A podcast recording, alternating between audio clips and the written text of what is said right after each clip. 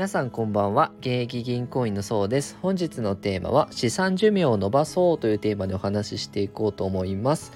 今ね人生100年時代とも言われているんですが、まあ、人生100年時代に大事なこととしてお金にもね長生きしてもらうことが大事なんですね。自分の寿命の前にお金に先立たれてしまったら困りますよね。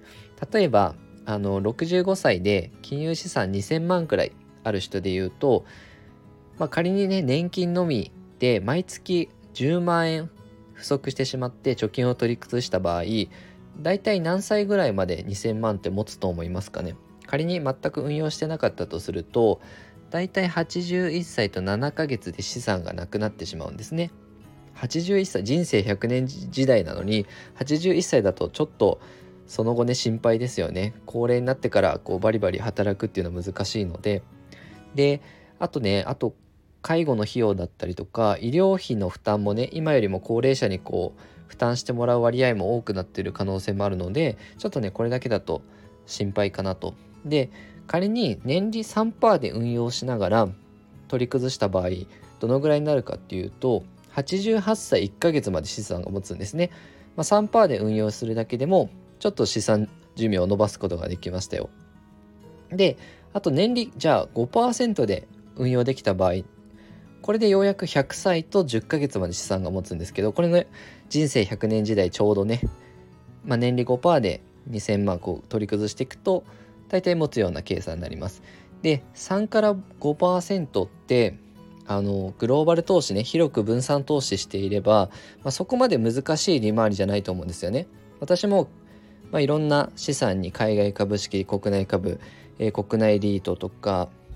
まあ、債券とかね分散投資してだいたい10%ぐらい年利回ってるのでそんなに難しい水準じゃないかなと。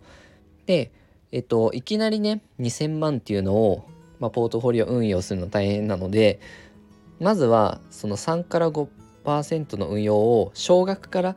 でもいいので練習しておくといいかなと積み立てとかでもいいんですけど3から5%の運用を、